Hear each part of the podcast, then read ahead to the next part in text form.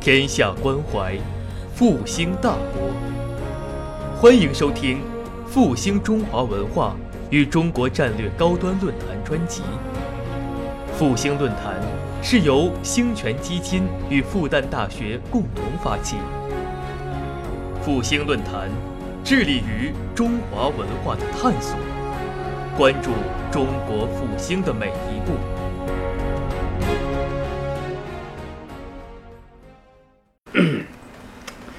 呃，这里头给大家简单的罗列了一下，就按照我们后世的四部分类，呃就《清华简》里头包括这么些重要内容。你比如说书类，啊，有傅说之命，啊，就是伪古文的月命了，啊，但这是真的，是不是？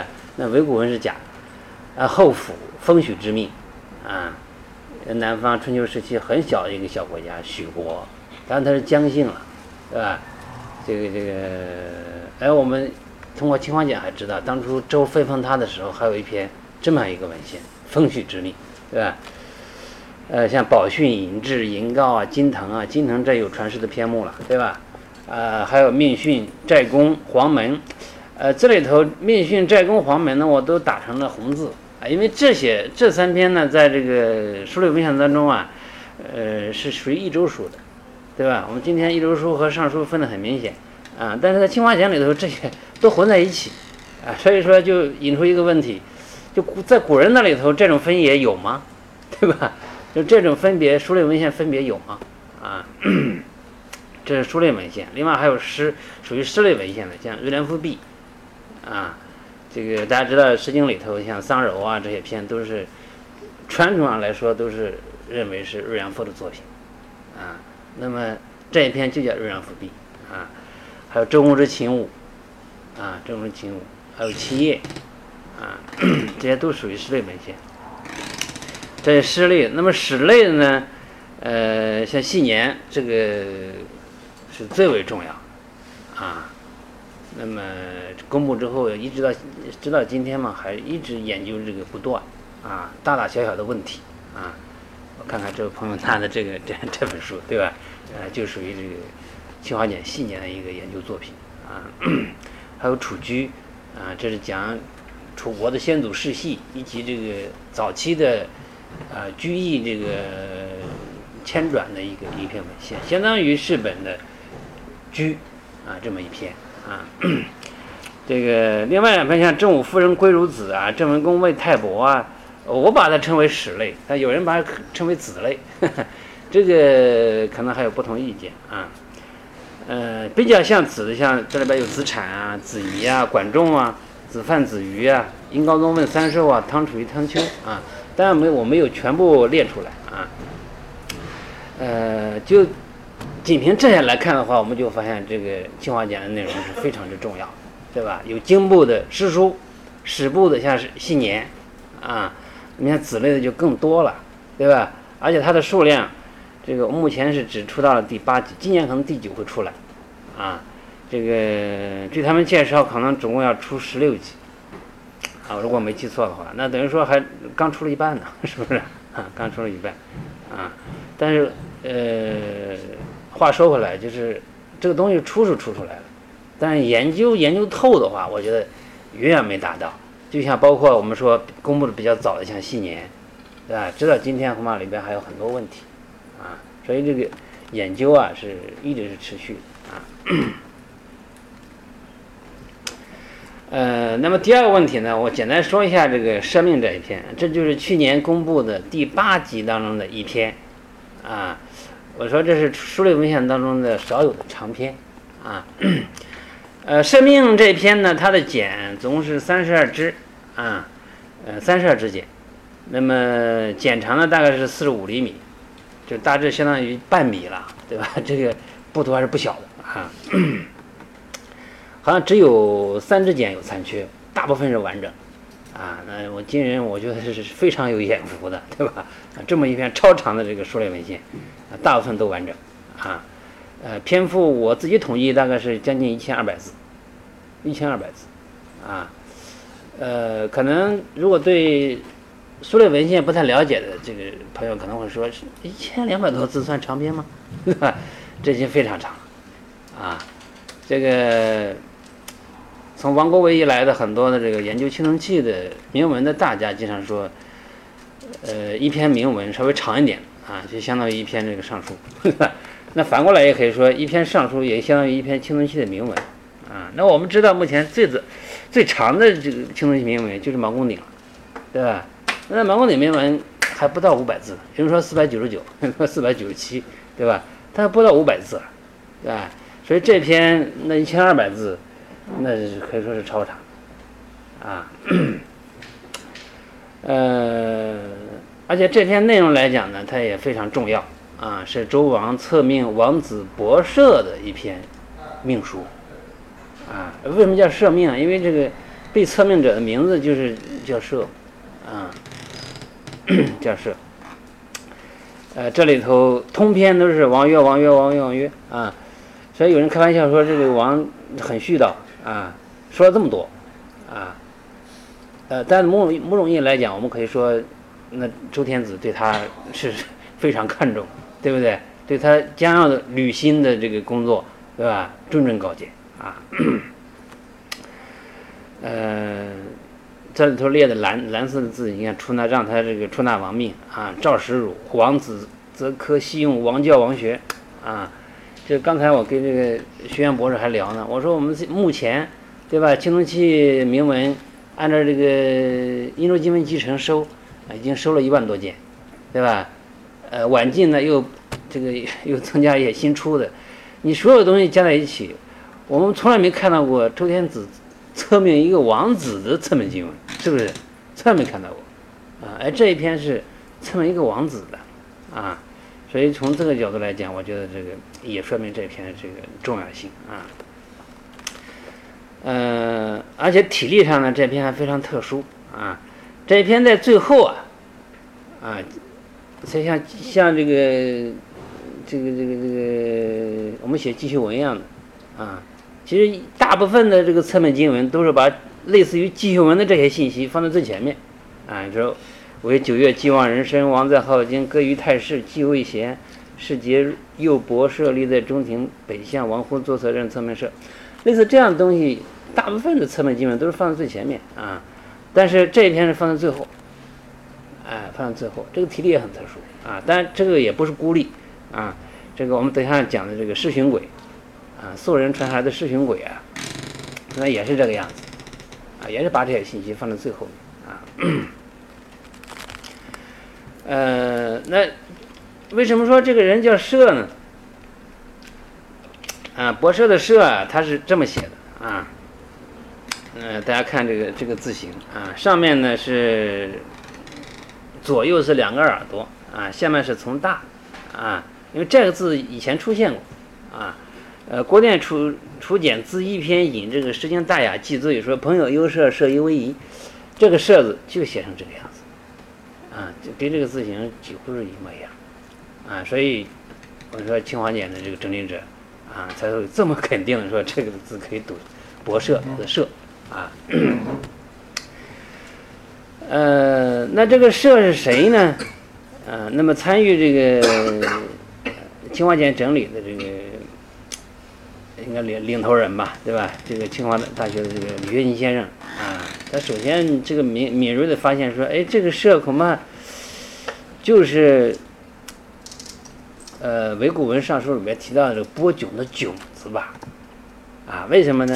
那么大家看这个《史记·周本纪》记载说，穆王继位，春秋已五十矣，王道衰微，穆王敏文武之道缺，乃命伯这个字，啊，身借太仆国之政，做什么命啊？这两个字其实按照传统读法，应该都应该读为囧的，啊，读囧的，啊，复宁，啊，那么他注意到说，这个《周本纪》记载这个这两个字的这个这这个人名啊，跟这个。呃，清华简里头这个字很接近，啊，我觉得李先生这个眼光的确是很敏锐啊。我们看周本纪这个字形啊，上面是从两个辰，对吧？左右相对的两个辰字，啊，嗯，那么它和耳的确字形上是很接近的啊。但是关于这个伪古文的迥命啊，书序是这么说的啊，说穆王命伯囧为周太仆正做囧命，他直接写成这我们今天经常用这个字，人比较囧啊，对吧？啊，这个写成这个字，啊，写成这个字。呃，实际上在《说文》这个卷十关于这个《周本纪》里头提到这个很奇怪的字，它下面有个解释，它周书曰伯囧，啊。但是古文呢写成这样的，就是他连那个大后面下面这个这个字，类似于这个桥下面那个那个字形啊，他他也省略了，直接就是左右的两个臣相对啊，而且他专门注明说古文囧字啊，古文囧字啊。好，这个所以我觉得今人很幸运呢，包括学者也很幸运啊。你比如说，如果我们没见过郭店简字一这个。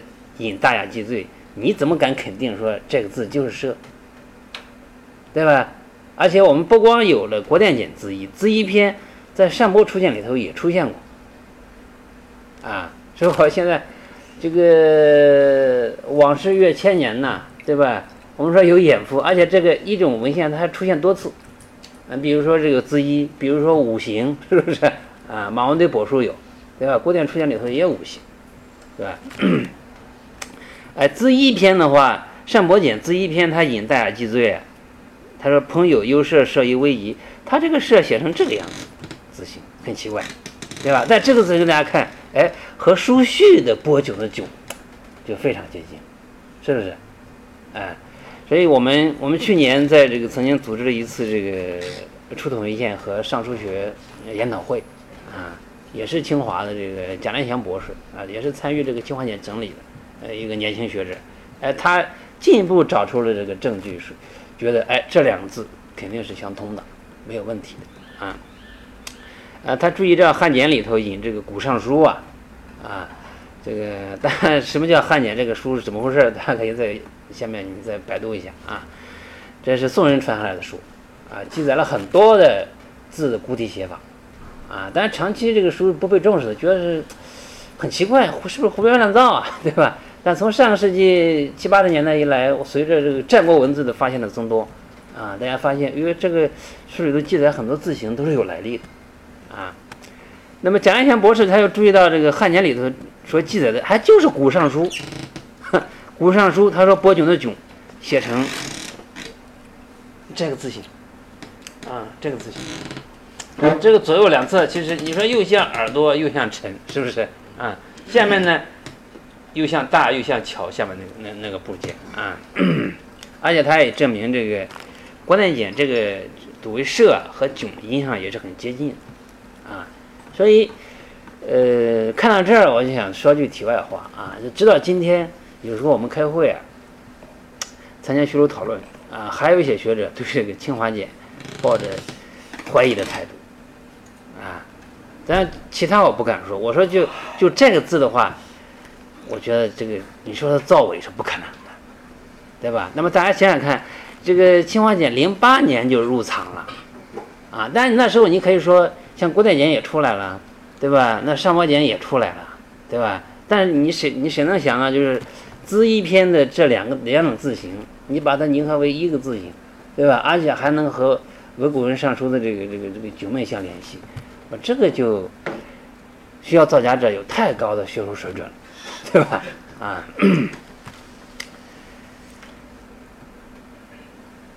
呃，我说，整理者呢认为这一篇博社的社就是韦古文上书的这个播囧的囧，啊，呃，这是韦古文上书的这个全篇，啊，我们说社命这一篇一千一千两百余字啊，但是韦古文上书这一篇很短，只有三百来个字。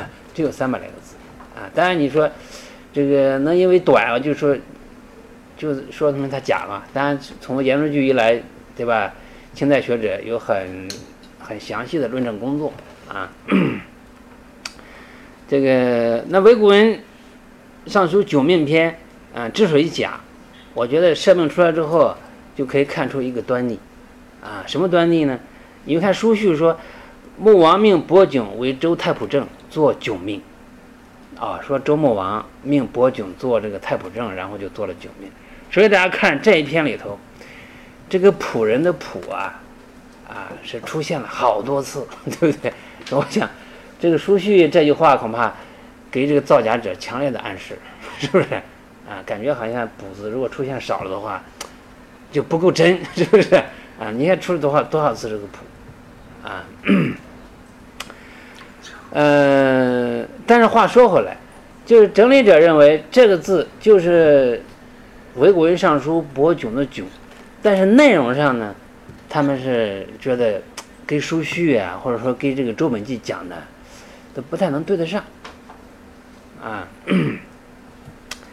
呃，整理者认为，圣命内容和《书序集》《史记》所述感觉好像关联不大啊，因此他们觉得，是不是可以抛开书序，或者抛开这个是周本纪，再来谈这一篇，对吧？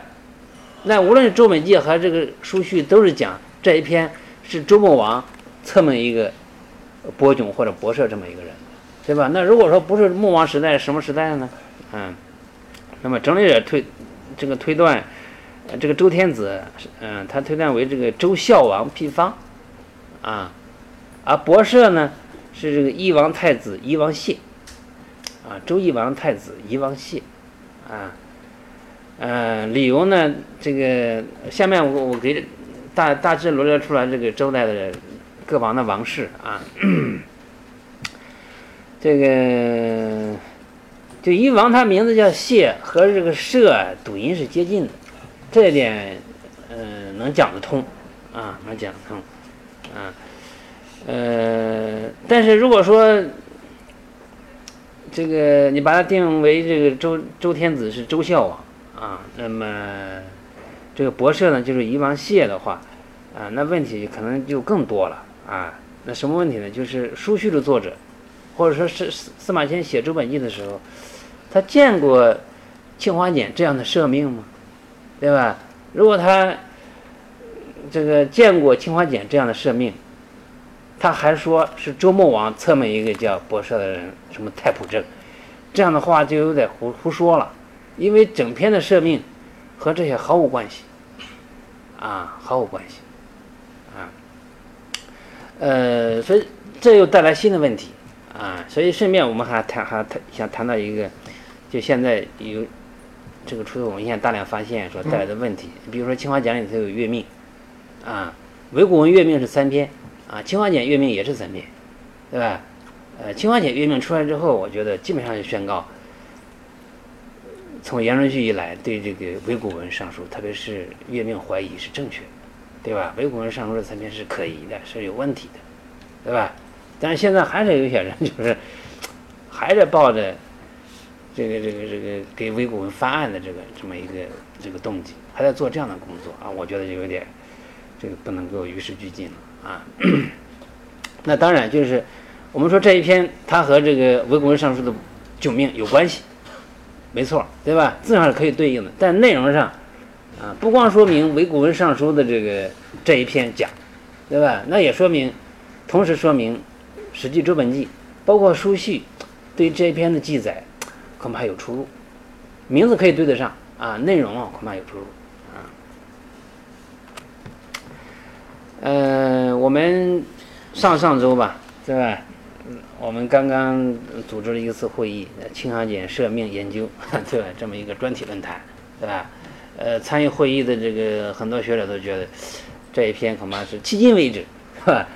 呃，我们刚才说青花简里头经史子集各种都有啊，对吧？但是这一篇恐怕是迄今为止最难的，啊，最难，不光是篇幅长，啊，很多这个字释读上还是有很多问题，啊，说恐怕要用五十年的光景，对吧？把这篇全部搞清楚啊，这个由此可见一斑啊。呃，第三个问题呢，我这个地方大致罗列了一下这个赦命这个文字啊。啊，和我们今天熟知的像《尚书》啊、《诗经》啊以及青铜器铭文能够这个对应的呃一些内容啊，你像这里头说，呃，开篇讲说于浮躁民康啊，后面还讲今民不躁不康，对吧？那如果你对大诰熟的话，就知道大概有这样的话，对吧？浮躁者地民康，啊，那很接近，对吧？这个我后面还罗了一个罗了一个列了一个莽告啊，因为我们今天读尚书啊，这个觉得很难。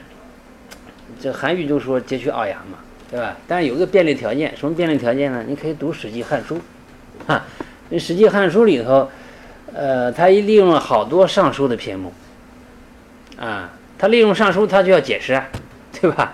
而且用当时这个怎么说用汉，你去读《史记》《汉书》的话，等于说是，凡是涉及到尚书的篇目的时候，等于说是汉人做了一个尽如尽意，是不是啊？那么大家若去读《汉书·翟方进传》。啊，因为翟方进他是反王莽的，反王莽的，是不是？啊，王莽是复古，然后篡位之后，他复古，包括这些诏令，对吧？他要模仿尚书的题材，啊，那么他在讨伐这个翟方进的时候，专门拟了一篇文告，啊，就模仿这个大告来的，对吧？后世一般称为莽告，啊，开头也是就这么画，浮躁者地名康，啊，跟跟跟大告差不多，啊。呃，这是第一条。第二条，你看说，金鱼季敏若，照出纳任命，出纳朕命，啊，出纳朕命这个话，出纳王命，对吧？类似于这样的话，这个文献当中很多见。像尧典出纳朕命，对吧？大雅真名，啊，让这个周周山府出纳朕命，对吧？大科鼎出纳王命，啊，都是呃类似的词例啊。第三条说，审行多静貌，会不会亦乃夫？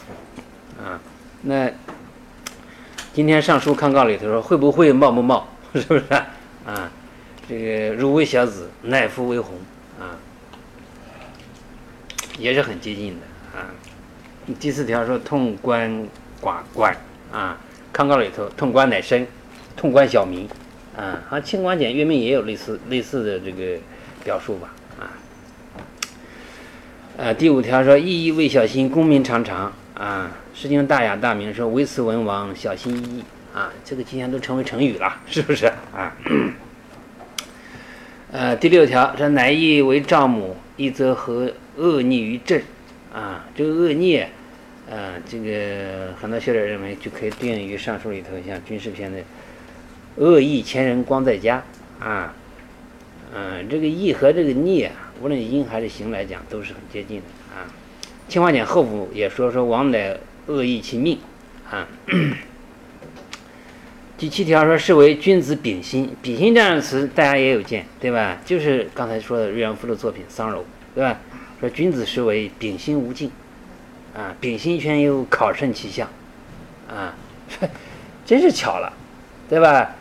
一般认为大桑柔是瑞阳夫的作品，你看清华简《瑞阳夫壁》也有这样的话，是不是？我就不知道是是。是日良夫这个人的用词习惯呢，还是整当时这个词就是个成语呢？对吧？反复提到了丙辛啊。第八条说：“显为须臾素兮静啊，王妃须臾堕迁，王妃须臾隐疾。”这个“须臾”这个词儿啊，呃，整理者 这个也，我这注释了也很长，对吧？从文献当中找了很多的例子啊，比如盘庚为须臾臣啊，论这个《诗经·小雅·语无证》。论须一扑，对吧？小民论须一败，论须一亡，对吧？带雅意的啊，看来虚一也是个成语啊。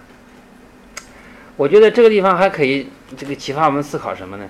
就是《礼记表表记》啊，他引了这个《尚书太甲》啊，他说“民非后，无能虚一宁”这一句，哎，也有虚一，对吧？但是唯古文尚书有太甲篇，是不是？唯古人尚书的太甲篇，他写成什么呢？民非后，往客虚匡一生。我觉得就中间加一个“匡”字，那等于说就把这个词的结构都改变了。啊，我觉得正说明他的外行，是不是？本来这是个成语嘛，你改它干啥呀？对吧？像这个呃，近代的这个大学者王国维啊，在他的《观观堂经典》里头，专门有一篇文章啊，好像只有两篇吧，对吧？就是。诗书当中的成语，啊，但是他以书信的形式给别人讨论的了，对吧？呃，这些年像这个香港的陈志先生啊，也也继续给做这个课题，对吧？根据最新发现的青铜器铭文，呃，竹简材料来继续探讨这个诗书当中的成语，啊，我们对当时的成语的这个认识，感觉好像又拓宽了。呃，像这里头我举了一些，就是和传声文献能够对应的啊，很多其实就类似于成语。这个成语，呃，倒不是我们今天说一定要四个字，对吧？也有可能两个字，就像蓄意这样啊。呃，我说这个舍命它有重要的价值，而且我说是从博士这个“舍”这个字来看的话，是后人无法伪造的啊。我们还可以举一个小例子来说明这个问题，就是说明它不可能伪造。呃，这是去年底我在网络上首先呃发的一篇文章啊，就讨论清华简社命第一句啊“王成正相”这四个字啊。啊，后来这篇文章被这个四川中华文化论坛要去了啊。这四个字，就是清华简社命开篇就这么讲啊。王曰：“节之必社，节那个方块应该是个必啊。王节节之必社，王成正相，于浮躁民康，于义穷穷王可使啊。这个王成正相，这个相。”整理者呢，把它这个理解为这个表示过去意义的往昔，啊，像后世里这种这种意思很多了啊。回首向来萧瑟处，是不是？这个向有表示，的确有表示过去的意思，啊，但是我觉得在这个地方讲成这个过去意思是讲不通的，啊，这个我把这个向理解为这个详记或者详似之详，啊。说这个这个字，这个字在青铜器铭文当中，包括简帛材料当中，包括传承文献当中，就很多见的，就是它，没错，它也可以表示过去，但但是更多的其实表示祭祀，啊，表示祭祀，啊，详记，啊，或者说相似，啊，这个我为什么这么肯定这个字应该读为这个详记或者相似之详呢？因为以前我写过一篇文章啊，对世巡鬼有过关注啊。因为我一看到这个王成啊，就觉得心里咯噔一下，哎，怎么好像在哪见过，对吧？就找这个世巡鬼一查，世巡鬼是这样说的啊：故王成于先王，降，或者是相汝吉淳续诸邦所立于小子。哎，他把这个相是断在下一句的，啊，那么我看到这我就知道有说就有心里就有底了。那这。世行轨这句肯定是断错了，肯定是断错了，应该断成什么？故王成于先王降，然后下面汝吉淳续周邦，遂立于小子，在乃是，对吧？所以这个呃祥啊，理应该理解为祥记或者降祀之祥。那王城镇降，王城于先王降，其实一个意思。什么意思？就是，哎呦，呃，我无以承受社稷之重啊，是不是啊？大夏之将倾，对吧？国家无人呐，啊，王城镇降，啊，就是用降记来表示国家政权。那古书当中也很多啊，啊，你看这个《尚书康诰》里头就讲，啊，唯命不于常，如念哉，无我舔降。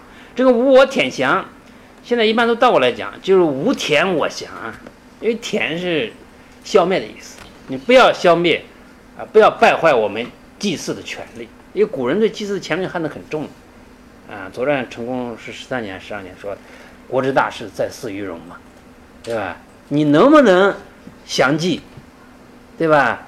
你详记了多少年，就代表你的国家存在了多少年。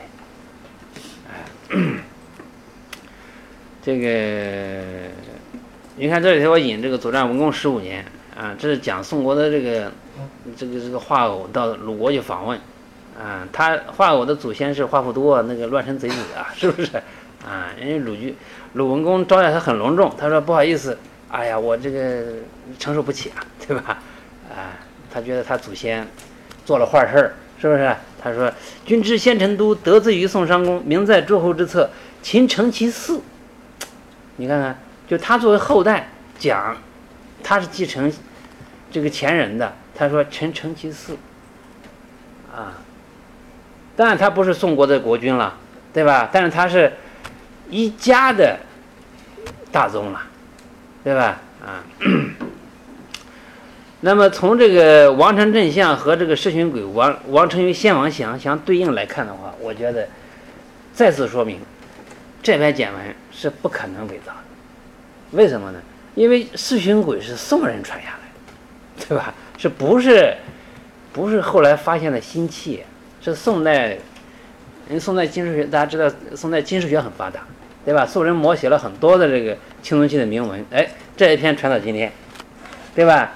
那不光是宋人传下来的，而且长期以来这个赤云鬼的断句是断错的，啊，它是这么断的：王成于先王，相汝吉纯系如邦，是把相断在下面一句，而且把相理解为像真灵者王成正相的相一样理解为过去的，对吧？你要说他是伪造的，那那他他按照我们通行的理解来伪造，对不对？那不那不就被带沟里去了吗？是不是？对吧？所以我当初这个在微信上，很多朋友传我这篇文章，我说：“哎呀，这个青花简赦命和这个世巡鬼啊，真是相看两不厌，对不对？没有这个赦命篇，我们可能直到今天还在误读这个世巡鬼，对吧？那如果没有世巡鬼，啊，说实在的，我也没有足够的把握说这个王成真相的相一定可以要读成这个相继的像像。”啊，呃，这一条我觉得是一个很坚实的证据啊。下面呢，主要来谈我们这个呃今天讲座的副标题，就是奔告啊。那秦华简奔告呢，就是出现在这呃这几句当中，说今世王其奔告，非汝王其邪，即行汝啊。呃，整理者呢，把那奔告，虽然说奔告见于这个尚书西伯堪离啊。这个西伯堪离是怎么回事呢？就是当西伯啊，过去说西伯是周周文王嘛，对吧？这个当打到这个离的地方的时候，哎，这个祖乙啊，就是纣的臣子啊，就这个慌慌张张的跑去报告这个殷纣，说可不得了了，对不对？说这个西伯打到家门口啊。那这些年，特别是清华简企业出来之后，大家觉得这个西伯恐怕不是周文王。应该周武王，啊，其实这个怀疑从宋宋人就开始，对吧？因为宋人觉得说，那周文王曾经都被商纣逮起来过，对吧？关在油里，是不是？那周文王对这个商纣是是很忌惮的，是不是？哎，你不听话就把你关起来，对吧？说怎么可能是这个西伯还打到离离离在今天的山西上党附近，啊，离安阳很近了，是不是？对吧？你想商纣动不动就可以把他抓起来，这时候打到离他怎么无动于衷呢？是不是？啊，所以现在很多学者认为这个西伯恐怕应该是武王。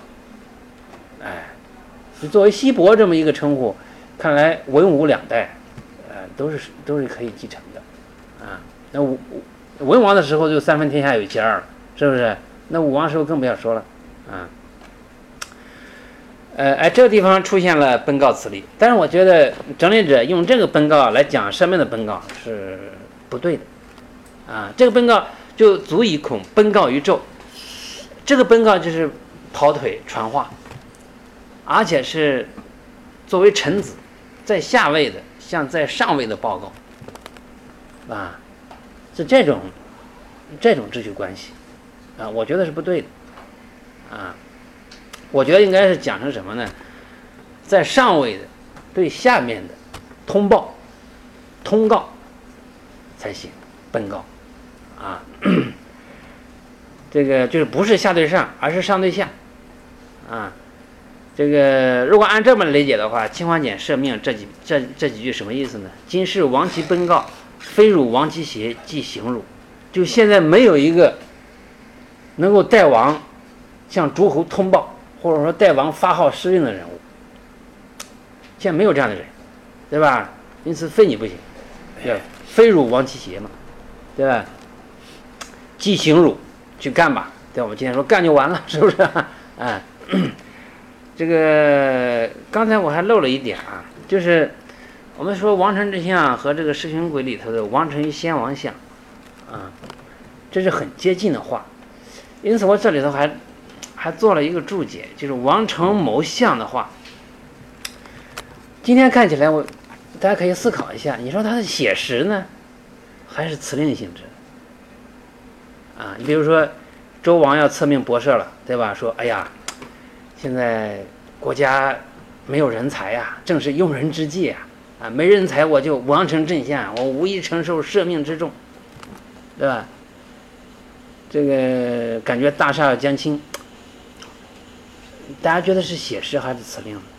反正我觉得是 恐怕辞令性性质更浓一点。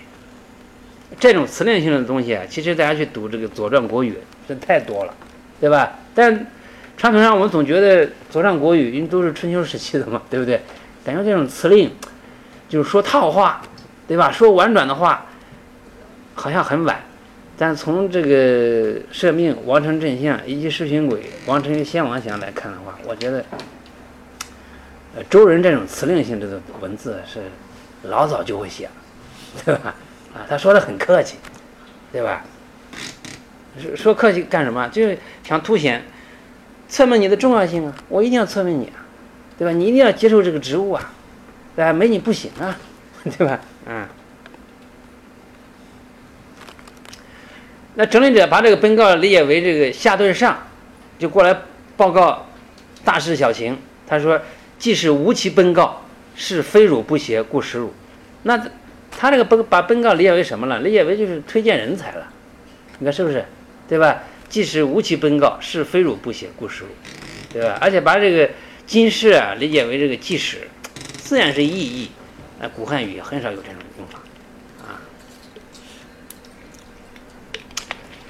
这个，那我我说把这个本告啊，应该理解为上对下的通报，或者说发号施令啊。那么这种词例文献中有吗？啊，也是有佐证的啊。呃，《左传》昭公三十二年呢，这个就有这么一条，说天子有命，敢不奉承，以奔告于诸侯啊，迟出崔序，于是言在啊。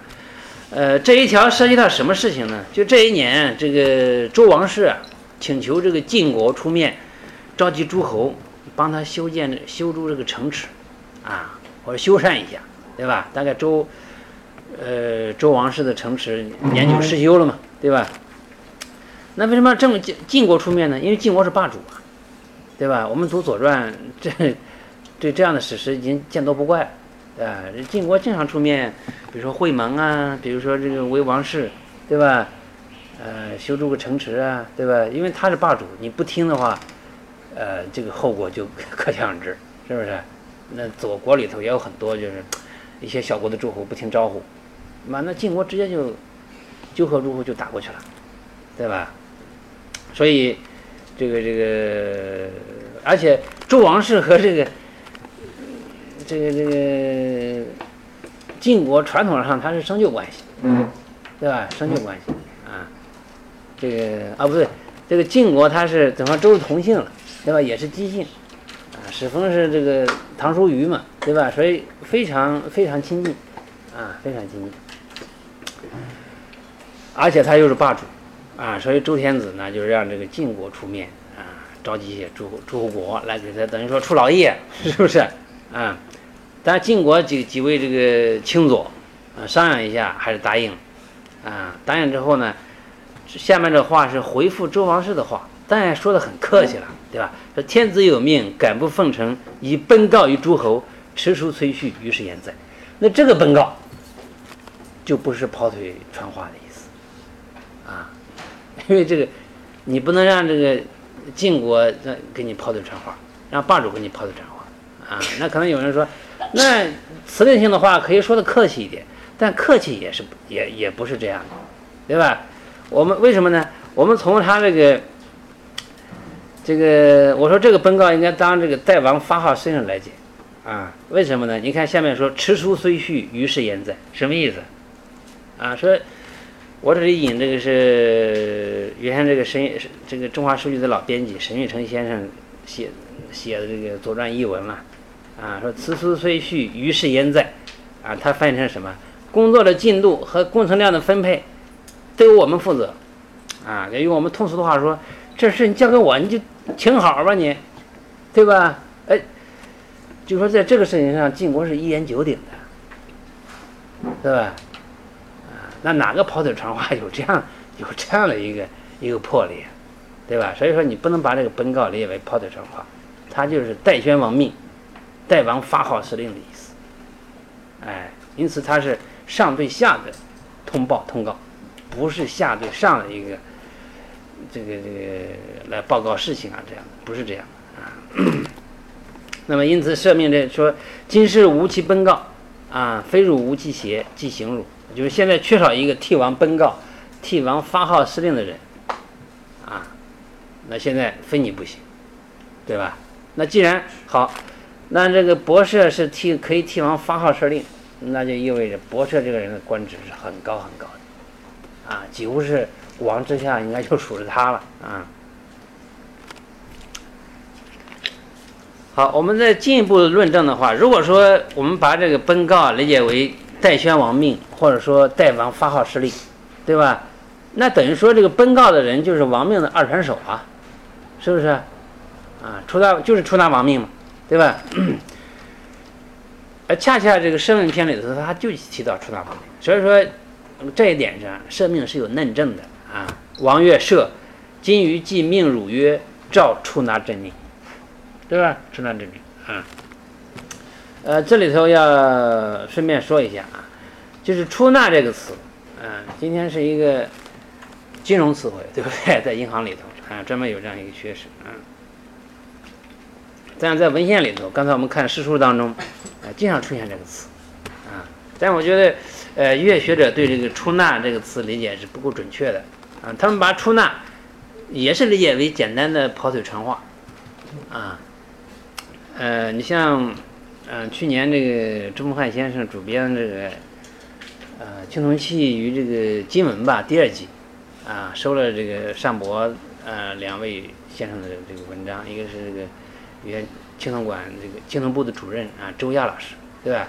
还有这个一个台湾学者韦新莹啊，他们都不约而同的把这个本稿理解为这个就是跑腿传话，啊，但是我觉得恰恰也是上博的人。啊，葛亮对吧？他也是清华这个复旦出来的吧，对吧？哎，他就把这个本这个出纳亡命，认为这个出纳不是一般的出纳，对吧？这个不能够出纳亡命的人都不是一般的人，好像就是前几天他在那个西泠印社做的一个关于大科鼎、小科鼎的这个一个一个讲讲座，涉及到这样词理啊。呃，那么在我看来呢，出纳王命其实就是代宣王命，布政自方。他的权力类乎种卿，啊，而且出纳王命也几乎是当时的成语，使用场合也非常有讲究，并不是随便什么人都可以出纳王命的，这个词不能乱用啊。呃，你像我这里头举了几几条例子啊，像大雅真名说出纳亡命，王之喉舌，呃，你是王的喉舌，你是天子的喉舌，对吧？那是传声筒吗？对吧？今天传声筒就是一个贬义词了，对吧？那可不是这样。对吧？那中山府是什么人？是不是？这是研究西周史，这已经是常识了，对吧？这是执政卿啊，啊。还有像这个科苏器，啊，包括大科鼎、小科鼎，科苏器里提到的施华父，他的祖先科的祖先施华父，说欲克王服，出纳王命，对吧？那么，那么克自己也说，王让自己出纳王命啊，这是科租器。然后毛公毛公鼎，啊，首先毛公这个人也不是一般的人，是不是啊？也是执政卿，这也是研究这个西周史和青铜器铭文这个学者都是都是公认的，对吧？那毛公鼎里头有这样的话：立自今，出入复命于外，啊，那有朋友说哪有出纳呀？这个入有入和纳，古文字就写成这个，就写成入啊，其实今天读为纳，对吧？我们就可以说，立字金出纳复命于外，啊，等于说还是出纳亡命的意思，啊。那么出纳亡命，一个出一个入，啊，它是两个动作，啊，呃，我这里提供这个释永鱼，其实还给你可以给你一个分解动作，是不是？分解动作怎么分解动作？就是你先入，有的时候先入，有的时候先出了，对吧？它还不一样了啊。释永鱼是先入。你看他提到义工，义工也不是一般的人，是不是？这个研究青铜器铭文的也是有共识的，这是执政卿，对吧？这是非常高的执政性啊。适用于记载这个义公啊来主持这个册命仪式啊，周王向施勇啊授田啊，就是赏赐你一块地方、土地、田地，对吧？啊，那首先是说义公入继命于天子啊，入继命，什么叫入继命于天子？就是从天子那接受命，这是入命啊，这是入命。然后呢，说公乃出绝命。赐必施勇绝田，然后他义工就出来把这个命向这个施勇布宣，啊，说我刚刚从天子那接受这个命书，对吧？就要册命你一些田地，哎，这不就出了吗？啊，等于说是一个分解动作啊。说出绝命的出啊，就是对应于出纳亡命的出，啊，等于说是一个分解动作啊。那么有我说这个寄命于天子啊，这个我还没来及写文章啊，其实生命当中也有寄命的。也有记命的啊，我觉得应该也这个要联系适用于这这一条这个记命词里，才能做合适的理解啊。这个这是刚才我提到葛亮他做那个讲座啊，大克岭的出土地出土时间及相关问题啊。我们刚才说这个像中山府啊，像毛公啊，像义适用于的义工啊，这没问题，对吧？这都是执政卿。那有人说。哎，那这个刻租器里提到这个克，他是善夫哎，对吧？他是善夫哎，那么他的地位也很高吗？对吧？善夫就是管就管理这个周天子这个吃饭的，对吧？饮食的，这样人也很高吗？也很高啊。这个这个善夫恐怕和周礼里头记载对善夫的制度的记载是不太一样的啊。你看这个葛亮，他这个讲座里头，我专门截取了他其中一点。他提到这个，就是因为这个这个科租器啊，是解放前出土在洛阳的，后来流散很厉害。哎，但恰好他找到了这个七件小刻鼎啊，就组成了这个一族列鼎啊，一族列鼎。那么这是完整的啊，那么是十周中期以后才形成的列鼎制度啊。那么按照如果那是。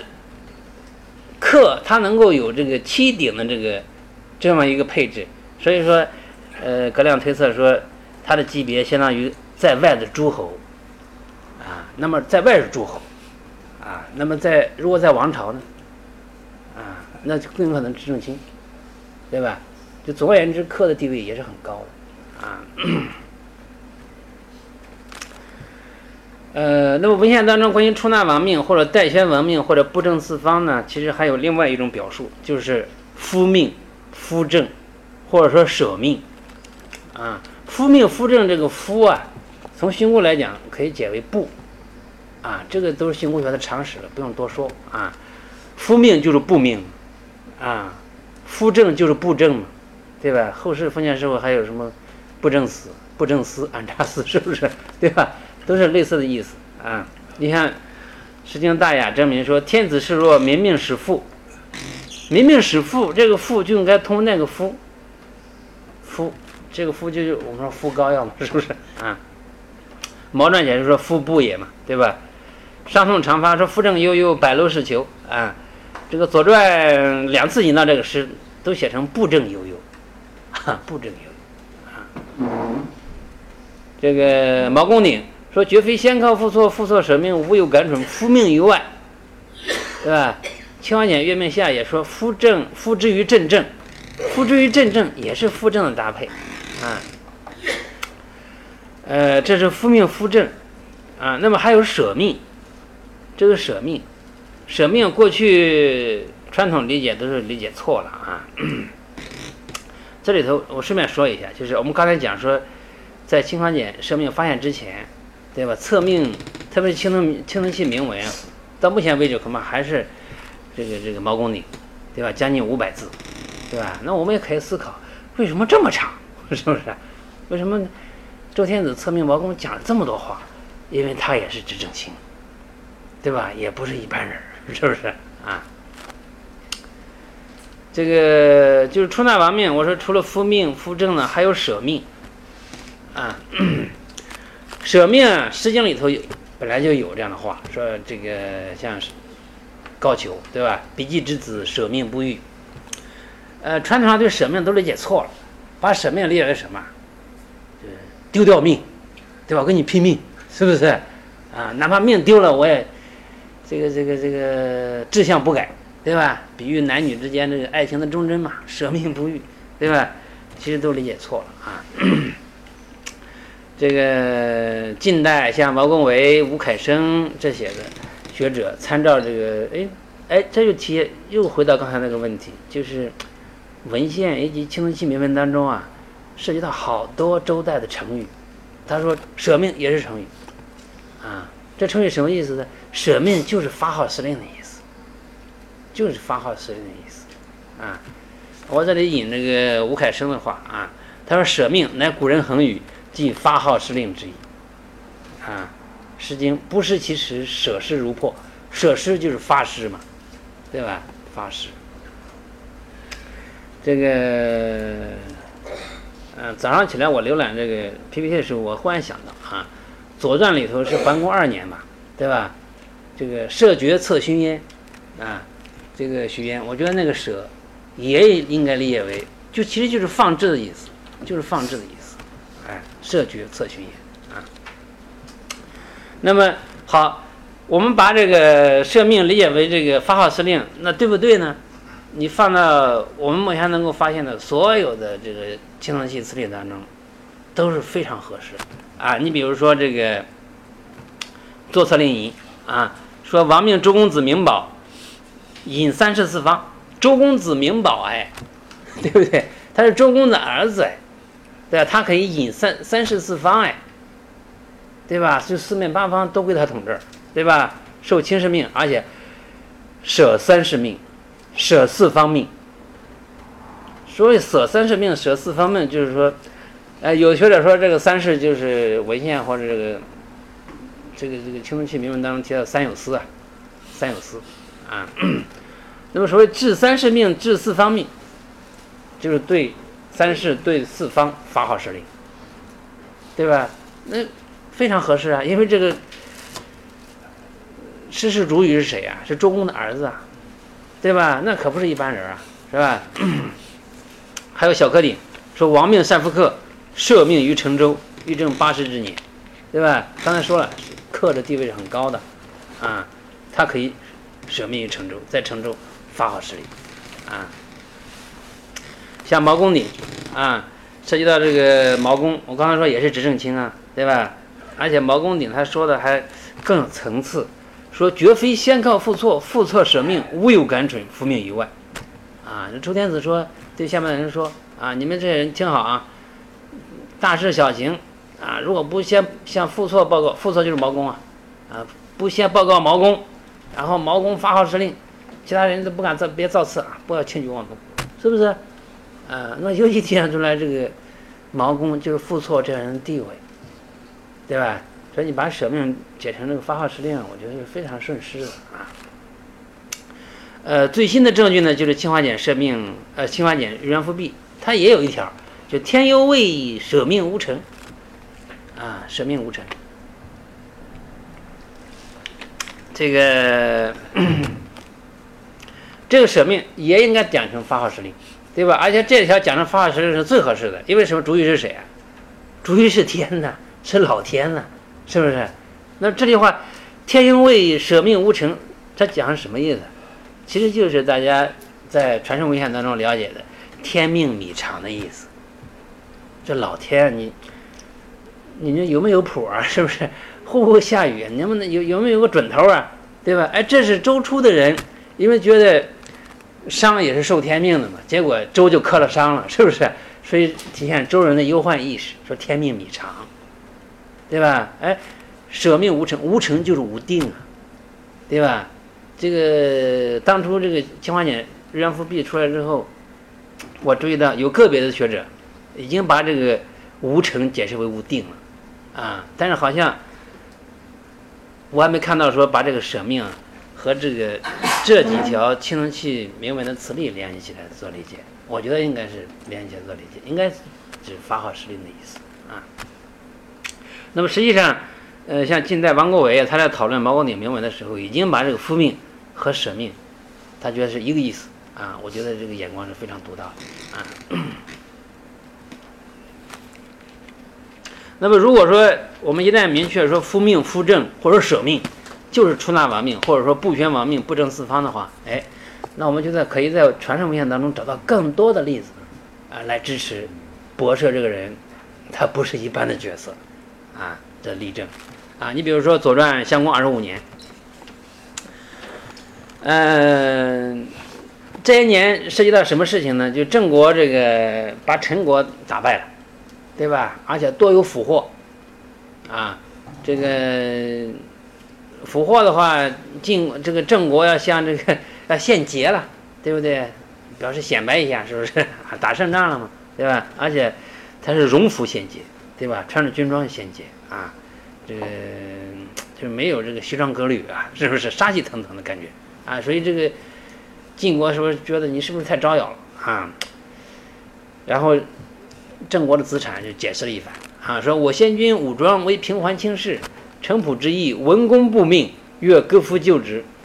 啊，那么大家看，哎，这也涉及到一个词例，就是不命，不命就是复命啊，对吧？这一条不命主语是谁呀？晋文公啊，那是霸主啊，对吧？这个也不是一般的人啊，对吧？还有这个第二条，左传成功二年啊。这些这这条实际上讲的这个是齐国和晋国这个暗之战的后续，对吧？安之战呢，齐齐国是打败了啊，就给这个晚清，对吧？清政府和这个外国列强打败之后，外国列强提出一些非常苛刻，对吧？这个让他非常屈辱的这个条件，对吧？那晋国也是啊，提出什么条件啊？让你这个国君的母亲到我国家做人质，是不是啊？这个。很屈辱的，对吧？那当然齐国不能答应啊，就派这个兵门人给这个晋国去说好话，当然施展这个外交辞令了，对吧？啊，他这么说的啊，说萧同叔子非他，寡君之母也，对吧？若以匹敌，则亦晋君之母也。吾子并大命于诸侯，好，又是这样的词例，布大命，对吧？布大命其实还是布命上的结构啊，对吧？主语是谁？是吾子。对吧？当然是晋国的卿啊，但是晋国的卿后面他是有晋国呀，对不对？你没有国家做保障，你算老几？是不是？他等于说还是带着晋国在说话呀，对不对？还是霸主啊，对吧？你看他的主语，这样类似的词语的主语，不是执政卿就是霸主啊。我所以说他不是一般的人啊。那《国语·晋语七》他讲到这个晋悼公，晋悼公。这个是晋国在春秋史上，对吧？霸业复苏的一位国君，对吧？才活了二十多岁吧，是不是啊？但是很有很有作为啊。那么晋语期讲到晋悼公夫霸夫晋这霸业时也说：“于是乎，不命结缘修好，深蒙耳环。”又是不命，对吧？主语又是霸主，是不是啊？这个我觉得。这已经充分说明这个问题了啊！所以我下面有这么一句总结，一段总结说：有上述同庆铭文和文献当中的夫命、夫正的词例，特别是晋国霸主能够布命、布命的史实作为参照啊，恐怕不难理解。生命中被册命出南亡命、奔告的博士的官职，也应该是非常之高的啊。这个我们认为，这个博士这个人啊，应该是拥有代宣亡命、布政四方的执政心，啊，呃，因此奔告，他不应该是简单的抛腿传话，不是搬家告那么简单，啊，他应该是个成词。呃，那博士被册命的官职到底是什么呢？啊，这是我的一个推测，我觉得他就是王官博，啊，王官博，啊。王官博，今天很多学者习惯用执政卿，但执政卿是后今天总结的一个说法，他是执政的，他又是卿，叫执政卿，是不是？但是在文献里头，其实有这样的说法，就是王官博，啊，这个王官博是和这个方伯相对的，啊，方伯就地方上的伯，或者说霸主，跟伯和霸是通的嘛，对吧？刚才说文王是西伯，你也可以说文王是西霸呀。是不是？因为三分天下有其二，他还不是霸吗？是吧？这个首先要声明一点，就是大家去读《春秋左传》，感觉到好像有我们现在经常提出春秋五霸，那么实际上霸主啊，或者说霸这个事情，并不是自春秋始的，啊，也是老早就有啊。那么大家看《国语正语》说：“昆吾为夏伯，大鹏士为为商伯。”啊，那就是说夏商时候都有一些在地方上实力很强的诸侯，对吧？当然你可能觉得，哟，这个说的可信吗？是不是太早了，对吧？这个《左传》兴国二十八年，这是记载这个晋文公被册命为这个霸主，对吧？所以我们不要理解这个简单的这个理解说这个霸主就是对王朝体制的一个破坏。它本来就是王朝体制的从属，对吧？你看这里头，我引这个《周礼大宗伯》，《周礼大宗伯》讲这个官官员有功劳的高低，对吧？然后封官越来越高啊，一命二命，他一命受职，再命受福，三命四命，最高一个等级是什么？九命做伯，是不是？哎，走命九命都可以做霸主，对吧？也就是说，做霸主是被分封的，对吧？如果不用分封，他可以自封啊！你想想看，这个晋文公为什么要费事，对吧？把周天子找来，是不是啊？那当然，这过程对周天子来讲的确有点屈辱，对吧？所以孔子说：“天王手有何呀？”是不是给天子这个遮羞染丑？是不是啊？这个我这里头还引这个《诗毛秋小序》啊，《诗毛秋小序》。呃，毛秋这首诗呢，背景是什么呢？小旭说是则魏博也，在批评这个魏国，批评批评魏国的国君。你为什么批评他啊？他说敌人破逐离侯，离侯欲于魏，魏不能修方伯连帅之职。哎，所以说我们看春秋史啊，觉得哦，春秋初年郑庄小霸，是吧？呃，后来齐桓公，然后是晋文公。这是春秋时候的霸主，啊，周初啊，看来有一段时间魏侯也当过霸主，啊，呃，这个黎侯就是刚才说的西伯看黎那个黎，但被灭之后，周人重新封了，是不是？当然这个国家很小，很弱小，而且他靠近这个戎狄，对吧？说狄经常把他赶走，啊，这这一次就是狄这个黎国的国君就被赶出来了，而且赶出来之后。这离国国君，在这个魏国看来待的还很舒服，他不想回去了，乐不思蜀了，对吧？实际上，这个这是这个背风里头的这个几首诗，像毛秋啊，就舒兮伯兮，何多日也，对吧？喝其酒也，必有余也。所兮为兮，流离之子，流离之子，你是寄人篱下的，对吧？你还要总要想着有朝一日你还要。光复故土吧，对吧？你不能乐不思蜀吧？像实不光是施，不光是这个毛秋，像施维，啊，说施维施维胡不归啊，是不是？也是，你看施维的小序，也是讲说，这个这个是离国流亡的大夫批评国君，对吧？你不能在待待舒服了就不想故土啊，我们还是要光复故土，是吧？哎，我们从毛秋小序来看的话，看魏侯啊。在周初，看来一段时间之内，他是承担了方伯的一个职责，对吧？就是说，当有的小国家，啊，受人欺负的时候，你看受这个外族侵略的时候，哎，你有这样的职责，啊，给他们站台呀，是不是？替他们说话呀，是不是？啊，那这要提到这个《公羊传》里头经常说的两句话啊，《公羊传》说：“天下大乱，什么标志？”啊，说上无天子，下无方伯，是不是？啊，上面天子也也不管事儿，也形同虚设，对吧？但如果说天子不管事儿，下面还有一些方方伯能够主持公道，对不对？你比如说齐侯齐桓公，对吧？那魏国当初要不是齐桓公，那就被敌人灭了，是不是？啊，你看那个，呃，闵公二年，是不是？作战闵公二年，啊，这个，哎，说如果。按照公羊传的说法，如果说你上面天子不行，下面如果说有方伯还比较能够主持正义，是不是？而且比较强势，对不对？还能够维持公道啊？那如果说上无天子，下面也没方伯，那国家就乱套了，是不是？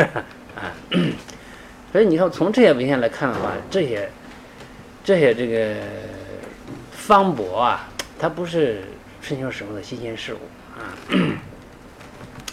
呃，我这里头列这个这个连，呃，一本是是这个等我的师兄了啊，这个他是江苏社科院啊，王健研究员。啊，他有本书叫《西周政治的地理结构研究》啊，这是他当初的博士论文啊，其中有两章啊，做了详细的研究，就是西周方博啊，西周方博啊，那有兴趣的这个朋友可以去看看啊。那么后来在他的基础上呢，这个中国史研究的编辑这个邵培女士，这专门写了一篇文章《西周伯治考索》啊，就他在呃王建的基础上又提出来，就是西周不光有方伯，还有王官伯。啊，他举了好多的证据，啊，等于说我这个，我说为什么博社他的官职应该是王官博，就他不是到地方做诸侯的，他地位很高不讲，但他不是到地方做诸侯，他就在留在王朝做官的，是执政卿，啊，呃，那这里头有一个问题啊，就是我们刚才最初提到说这个。赦命啊，这一篇最后才讲到这个呃背景性的文字、时间、地点，然后测命这个博社啊。其中呢，这个测命礼啊，呃，专门也和其他的册命经文如出一辙，是套路化的啊。都讲有一个人右者啊，右者啊，我们今天叫右者，其实仪礼上应该叫宾者，是不是？叫宾者，就是等于说一个司仪引导式的。对吧？是谁呢？是世杰右博士，啊，右博士。我觉得这个问题就就来了，啊，什么呢？就是按照目前这个西周册命里，特别是册命经文来看的话，右者的身份一般是比册命者地位要高的，而而且很多时候右者还就是被册命者的上级，啊，或者说这个。那被册命者很多时候是这个右者的属官，对吧？那如果说我们把博士解释为这个执政卿的话，那世界比他还要高，是不是？那怎么这怎么解释呢？他已经是出纳王命了，对吧？这个这么厉害了，那比他还高的是什么官儿？啊，但你可以解释为像周初那种周昭二公，是不是？啊，啊我们说这个双头制。对吧？两个两个两个巨头，双巨头，嗯，我倒觉得，就是我们传统上长期以来对册命经文这种体例理解，是不是应该修正一下？啊，就是作为右者，是不是一定要比这个被册命者的身份要高呢？啊，呃，你比如说我举这个晋侯苏中，啊，这个苏应该是右边应该是从木的，不是从禾，严格来讲啊，呃，晋侯苏中就讲说。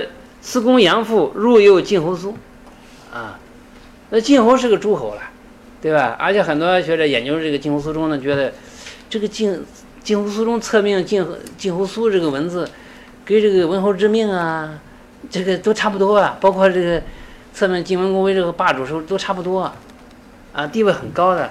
你一个司工杨父有这么高吗？有人说也可以这么高。对吧？他是中央王朝的大司工，是不是？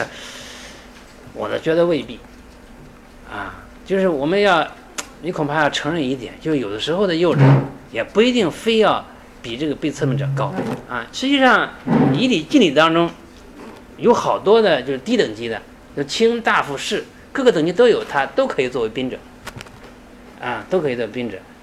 这个那原先很多学者就用这个青铜器。来打这个这个以礼的嘴巴，是不是？你说的都不对。你看这个青铜器都是右者都是高的，对吧？我觉得这些年来好像我们也发现了有几例这个右者的身份，并不一定要比这个被测命者身份要高啊。恐怕将来在这个问题上，这个西周测命礼仪啊还要有推进啊。好，那这个博士既然是王冠博，地位很高。他又是王子，啊，那我们能不能在传承文献当中找到类似的例证呢？啊，我是找到一条的，是不是？就是这个，呃，郑国的这个这个祖先啊，郑桓公有啊。那传传承文献当中，这个郑桓公啊，他是这个周宣王之子嘛，对吧？周书纪年说周宣王子多富伐惠克之啊，又是王子，又率师征伐，对吧？王子是没有问题的，对吧？那有同有朋友说，那率师征伐的话就很厉害吗？对不对？一般的将军可以率师征伐，这问题是，我们从后来晋国的，特别是春秋初年发展的历史来看，晋国晋郑国的国君，啊，在春秋初年还都是做这个周王朝的卿士，啊，文献叫卿士，卿士就是执政卿啊，对吧？大家熟知的这个，呃，隐公几年是吧？这个这个。郑武公、庄公为平王卿士，王让于国，郑伯愿王，是不是？王悦无知，于是周郑交质，是不是？对吧？呃，就郑国的春秋初年，他的国君地位是很高的，在王朝做执政卿，对吧？你看，又是祖先，又是王子身份，对吧？好几代又是做王朝执政卿，对吧？就这点上，我觉得和博士很像，啊。当然，就是我们现在找不到有没有这个。这个这个测进之命 是不是，对吧？如果能找这么一面命书的话，我觉得恐怕这个篇幅也不会差，也不会短，是不是啊？好，那么前面我们是在左传当中找到了这个左传昭公三十二年，这就是奔告的词例，对吧？那么实际上实经当中还有一条间接的证据，啊，间接的就是这个奔奏，啊。呃，《诗经·大雅·免》提到这个说文王有四臣，对吧？说预约有叔父，预约有先后，预约有奔奏，预约有御武，啊。呃，像叔父、先后、御武就不说了啊。来说这个奔奏，奔奏呢，《毛传》的解释是说欲得宣谕曰奔奏，欲得宣谕曰奔奏，啊。那么郑玄的解释说是奔奏使人归屈者，啊。那么大家体会仔细体会一下，如果按这么来理解的话，就毛传和郑建，他的理解主语都是不一样的，对吧？毛传的理解接近于我们的奔告，是吧？那么郑轩的理解呢，就接近就说那奔奏就是别人在奔奏，就外人在奔奏，啊，这个奔奏他理解成服凑了，得过来归附了，是吧？所以我说，一毛乱之说是王臣在奔走，对吧？而正天的使人归屈，明显是外人在奔走，主语都不一样啊。这个那昆达的正义啊，在毛传和正见之间就和稀泥，是不是？他也没说谁对谁错，对吧？把两者就往外捏合啊。我觉得这个是有点勉强啊。后来这个清代王隐之《今日书文》就公开的批评啊，说卷天传天意义，正义合而一之，非也。啊，说传一奏为告语之意，故曰欲得宣谕。啊，那么他还王隐之呢，他提供一条证据来这个佐证毛传之说是正确的。啊，说尧典的复凑遗言，史记无敌无地本纪作变告遗言。啊，奏就对应告。啊，奏就对应告。因此，说月有叔父，月有先后，月有奔奏，这个奔奏，我觉得也是一个奔告的词例，对吧？奔告的词例。就文王的臣子，啊，因此欲得宣谕，你看和代宣王命、夫命，啊，都很接近，啊，所以我觉得毛传的说法相对相较于这个，啊，政权的解释应该是更可信的，啊，嗯，那我这个题目呢，上上周我们那个会议啊，曾经做过宣读。哎，有学者提出来说，这个哎，这个奔奏是不是就是奔走啊？啊，因为他注意到这个奔奏《诗经》这一句的这个奔奏啊，在有些书当中它是有译文的，就写成奔走啊。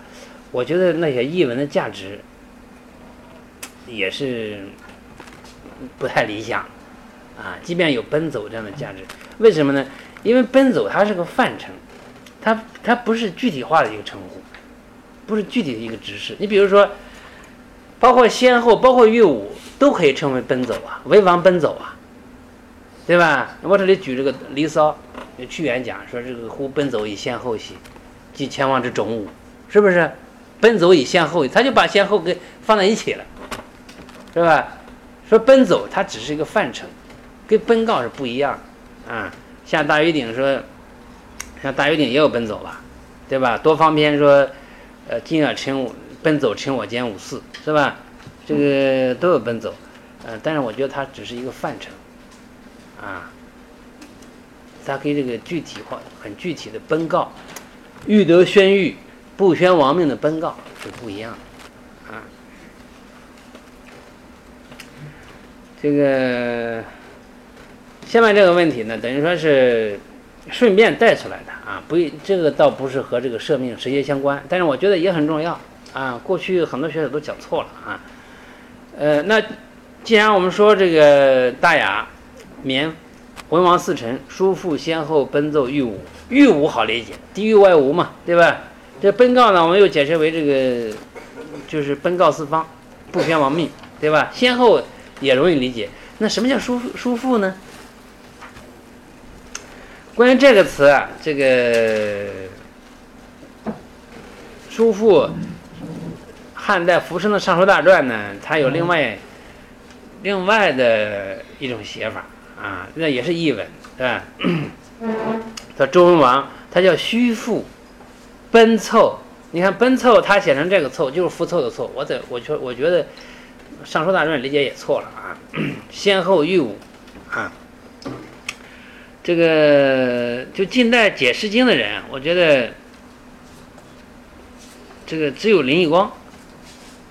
啊，这好像三上个世纪三十年代就去世了，啊，这个很可惜，呃，但我觉得水平很高，啊，所以前几年这个复旦这裘先生是吧，给数据数据中心数据提建议啊，把他的书又重印，啊，因为他这个青铜器铭文很熟，而且有很好的古文字功底，啊，我觉得就是在说解《诗经》这几句上，就是林颖光他这个把这个。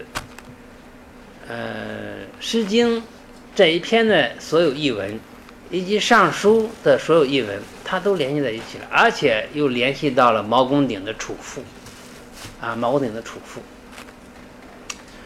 你看，他注意到《尚书大传》这个书赋做虚赋，对吧？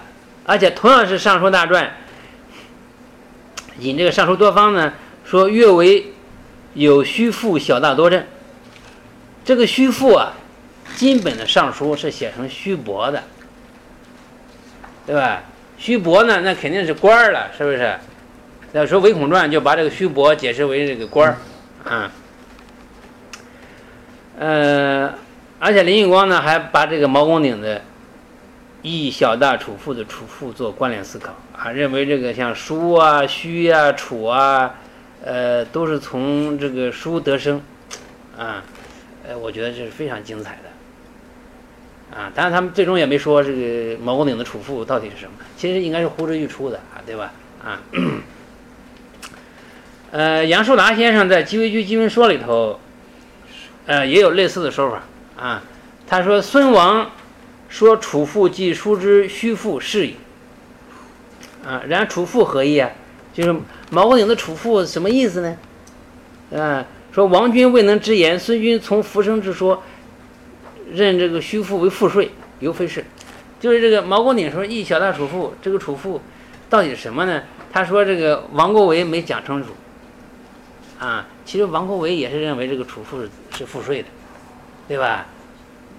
那么我觉得他是不是 这个有意的回避这个问题？他可能对这个王国维不想批评，是不是？啊，那么他专门批评这个孙一让，啊，孙一让说这个把这个储赋解释为赋税是不对的，对吧？但呃，杨树兰先生解释是对的啊。他说，呃，杨树达为什么能解释对？我觉得像王国维为什么解释不对？王国维注意到了毛公鼎，注意到了尚书多方的译文，但是他恰恰就没有把这个《诗经·大雅绵》这一篇放进去，对吧？我觉得就差口气啊。你看这个杨树达说：“余谓虚赋小大多正，皆指成功也之，都是指当官的。”对吧？诗大雅绵，乐有叔父，乐有先后，乐有奔走，啊，他写成奔走了，对吧？乐有御武，啊，说这些皆慕文王之臣为也。今闻之楚父，多方之虚父，即诗文之书赋也。明文之小大处赋，即书文之虚赋小大多正。啊，说以小大处赋，悠言治小大成功也。嗯，就是杨树达先生，这个把这个毛公鼎的处赋解释为直观。啊，我刚才说，你看这个杨树达先生说王君未能知也，他说这个王国维没说清楚。其实王国维也是把这个楚赋当成赋税的。对吧？你看王就在《观堂记》当中，与友人论诗书中成语二啊，说你看下面啊，那儿啊，说而小大多正，当一指步履粟米，利益诸征，非孔传博长正官之位，是不是？那王国维也是把这个东西讲成赋税的啊，不是讲成官的啊，非孔孔传博长正官之位啊，我说。王国维恰就没没联系到这个大雅眠这一篇啊。这个你看，除了王国维本人，他学生杨月柔也这么说的，说王先生谓是不是？啊，这是他弟子，对吧？啊，这个而且是这个王国维唯一一个给著作作序的弟子，对吧？就他的书还有这个。这个这这王国维作序啊，要这上书何故，对吧？而且王国维对他评价很高啊。说而小大多正，当一指步履粟密，利益诸征，非唯恐传博长正博之位，是不是？啊，那就把唯恐传批的一钱不值了，对吧？说，而且这个由于这个王国维名气太大，对吧？那么把这个毛公鼎讲成这个储赋讲成赋税的，这个在相当长一段时间之内。就成为主流了嗯！你像这个郭沫若、陈梦家，对吧？你像王辉，但我郭沫若好像后来这个观点有点改变啊。啊，陈梦家、王辉这当代的，李峰也当代的，对吧？都把这个储赋解成为赋税，对吧？那李峰不但解成赋税，而且他还有索引，是不是？那既然毛公鼎这么重要，对吧？又讲到专门提到这个。赋税，那宣王之事，因为毛鼎一般定在宣王之之事嘛，对吧？宣王之事有什么这个赋税上的重大举措，对吧？于是乎在基基本注释纪年里头找到一个富田赋，对吧？这个把两者做这个勾连，我觉得就有点求之过深了啊。哎，但是呢，由于把这个毛王王这个王国维把这个毛公鼎这个储赋解释为赋税啊，那连带也影响到这个上书多方相关文句的理解。尚书多方金本是这样写的，就是略微有虚薄，小大多正，对吧？但是尚书大传这个虚薄不是作为虚赋吗？对吧？因此，像当前这个研究尚书最权威的学者，啊，就是你刘启玉，啊，他们这个刘先生给这个顾先生合写的那本这个这个尚书教师议论，对吧？也是把这个已经把这个多方很肯定的把多方这个虚薄。说应该应该是是虚赋，不应该做虚赋，而且解释成赋税，对吧？而且说的很不客气啊。及后来经师们称唯恐传是为众官奉法者，皆有以不识原字义而作出误失不足据啊。那等于他都判死刑了。那么储赋到底是不是赋税呢？能不能讲成赋税呢？啊，讲成赋税其实问题是很大的。你像当初这个上博的馆长马成元先生说，说祸失储赋于税赋，但以上亡命皆指国之大政，有关治乱与兴衰的问题，对吧？说白了就是很宏观了，咱都是讲很宏观的问题，怎么突然关心很具体的问题？赋税，是吧？说不应突然命王公管理赋税，不合体，是不是？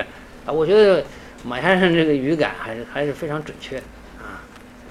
这个，尤其是我们刚才说，按照古代来讲，国之大事在祀于戎啊，远远轮不到赋税呀，是不是啊？轮不到赋税啊。呃，刚才说这个杨树达先生，他把这个储赋解释为直观，这是对的啊。但是杨树达先生呢，把这个毛公鼎的这个义写到储赋的这个义啊，训为治理。嗯，其实是根据这个字的后起字，这个字就译书的译或者原意的译，啊，根据这个后起字来做的一个训诫，它有治理的意思，对吧？这个我们今天还有园艺师嘛，对不对？你在整治那片土地嘛，对吧？啊，其实呢，这个以当下的古文字通例，这个字应该读为社，啊，就设计的设啊。复旦那个古文字中心啊，那个邱先生专门有两篇文章谈的这个问题，呃，古文献当中读为社的这个字，啊，因为这个字和这个执行的执很接近啊，以及与执护额之力，对吧？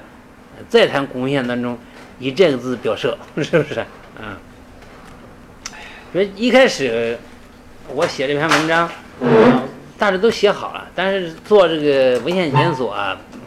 做的不是太彻底，当时我写到这时，我就觉得，哎，我说这个字在当下的古文字圈，这应该都不是个事儿了，对吧？肯定是堵，应该堵成一个社，那就没人发现吗？啊，后来这个，呃，我检索到一篇这个硕士论文，叫石帅帅，啊，这是二零一六年在吉林大学毕业的，好像是单玉晨的硕士，啊，这个最新消息我才知道，他在上海古籍工作，哎。好像杨博那本书就是他做的责编，哎，呃，石帅帅他这个硕士论文就叫《毛公鼎记事》，啊，呃，其中专门有一部分，不能叫一节了，对吧？他叫一个，反正一章下面一个专门一个题目叫说《尚书续伯毛公鼎储赋为赋税说现疑》。哎呀，我说读到这么一个标题，我就觉得这个。给我想，那就太完，几乎就完全一致了啊！我说这个以储赋讲成赋税的话，一个是不合体力。你前面毛公鼎都在讲宏观的事情，怎么突然讲这么具体的事情？这一个，再一个呢，就这个字按当下的古文字常识的话，应该读为社啊，而且你说设官对，对吧？你说设赋税，没这么说的。对，赋税不是用来设的，对不对？赋税用来征的，是不是？嗯，呃，而且我说这个裘先生有两篇文章来谈这个问题。你去看裘先生这个两篇文章，说涉及到的设这个词例，没有一条是说赋税是可以设的，没有，啊，绝大部分都是说设某某官，啊，你看这里头我举了一些例证啊，包括设命本篇说于既设乃服。我这个文字都是用宽式啊，都是用直接用现在通行字了。其实这个字本来“设乃服”的“设”，朱简一写也是写成这样啊，“设乃服”，“服”是指官呀，啊，《诗经》里头“曾是在位，曾是在服”，对吧？“服”位是对举的啊，《周礼》每一官开头就是“设官分之，以为民籍”，是不是啊？这个《国典简六德》。嗯，说大才设诸大官，小才设诸小官，对吧？这个天子会根据你这个才能大小来给你派个差事，对吧？啊，这个是这个字本来也是写成这样的，后来好像好像是郭文敏吧，把它改读了。啊，说这个字你直接读设就行了，就通了，很通的，对吧？啊，这个张牙山汉简说建设四福，对吧？四福也是。也是直观性的东西啊，这个，那么毛公鼎，那么这句话说，设小大处富，其实就是设小大虚富之官啊，而且这个，我觉得论证方面，我跟这个石帅差不多。我说，直观可以称小大，赋税没有称小大，对赋税只能称轻重，对不对？你不能说赋税有小大小大赋税，是吧？好，那，嗯，最后来讲一个问题，就是我们说多方啊，说今尔奔走成我五间五四，我间五四，月微有虚薄小大多正，而往不可念，对吧？月微有虚薄小大多正，这个虚薄，我们刚才说不能讲成赋税，就是直观，对吧？就讲直观。那而往不可设，而而不可念。这个孽什么意思呢？传统上都是把这个孽解释为法的，对吧？今天这个奉为圭臬，啊，也是咱法讲，对吧？今天都入歌了，流流行歌曲了，是不是？啊，这个那么传统上把这个字解释为法，啊，或者解释为奉法，啊，或者解释为标准，奉为圭臬也有标准的意思嘛，对吧？那你要讲成赋税的话，就是征税要有标准，对吧？征税要有一定准头，对吧？那实际上，我们去看福生的《尚书大传》，它尽管保留了非常宝贵的晋本尚书多方虚薄做虚赋的例子，但是他恰恰没有搞清楚这个虚赋的本意是什么，因为他那条就是做放在古者十税一来讲的，真是将赋税来讲的啊。这个或者讲成赋税的标准，我觉得都不对。实际上“聂”这个字啊，呃，它有个古体写法啊。你看这个《周礼考工记匠人郑玄注说这个字就是“归念”的“聂”的古体写法。那么大家看这个字上面正好是从毛公鼎上面那个字形的啊，就是从射的，从射的啊。这个那实际上当初王维已经认识到了啊，就是这个这两个字声是相近的，对吧？这个所以我觉得多方篇这个字恐怕也是错了两千多年了，我们读了是吧？啊，这个那这句话就是应该和毛公鼎这句话是类似，就是设小大处赋，对吧？那么多方呢这篇应该是略微有序薄，小大多正，而往不克设。你没有不设的，啊，你是或者说你设了虚薄小大多正这些官，啊，你这么讲的话，我觉得就文从字顺了，啊，你无论你讲成法的话，前面讲成赋税，讲成这个官儿，都讲不通，啊，都讲不通。呃，那么实际上上书当中除了多方啊，那么康考当中还有一例这个聂，我觉得这个聂也应该读为设。啊，读为社，这个我这里头为什么把这个康诰这段话列了三遍呢？因为这个话太难了。你看，这个传统上不同学者连断句都有不同断法啊。说如陈实聂思诗啊，第二种是外事如陈实聂思，对吧？外事如陈实聂思诗，对吧？我觉得这个聂应该是也是读为社啊，读为社。啊，如陈氏设四师，啊，陈设对举，啊，我们今天还有这个词儿啊，陈设嘛，对吧？嗯，呃，在刚才我跟这个徐燕博士聊，我说，其实本来我这篇文章是谈赦命的奔告的，还不是这个聂的，啊，如果谈专门谈聂的话，我们要对这个康诰下文的音法有伦，法必因义来做解释。啊，传统上都把这个殷解释为殷商的殷，对吧？就是你要效法殷商的有那些刑法，都这么理解。我觉得也也不能这么理解，这个殷应该训为众，就众多的众，啊，呃，实际上，呃，陈设或者设和思，像康诰这样的立得很近啊，这种搭配，在青铜器铭文当中也能找到。你比如说这个金文这个李足器啊。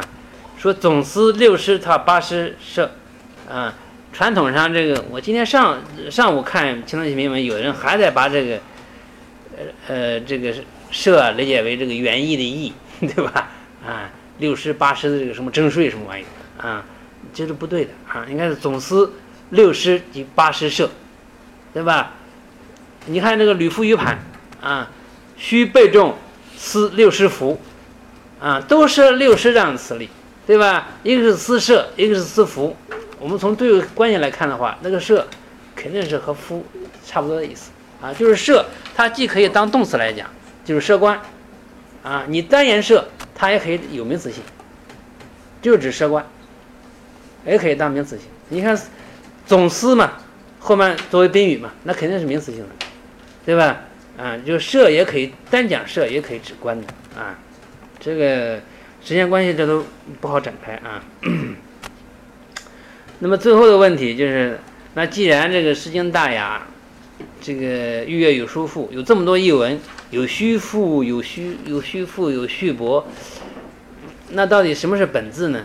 对吧？我这地方可能有点偷懒，就是我认为，既然《诗经》大雅绵奔奏，它指奔告，我们今天主要讲就是已经证明了，它这是对的。对吧？那玉无他也讲对了，啊，先后应该也没有错，对吧？我觉得他讲叔父，啊，率下亲上越叔父，应该也是可以相信，对吧？啊，所以我认为这个大免的“欲月有叔父”啊，恐怕本字应该是“欲月有虚父”，这样才对，啊，好吧，这个今天我要讲就这些，谢谢大家。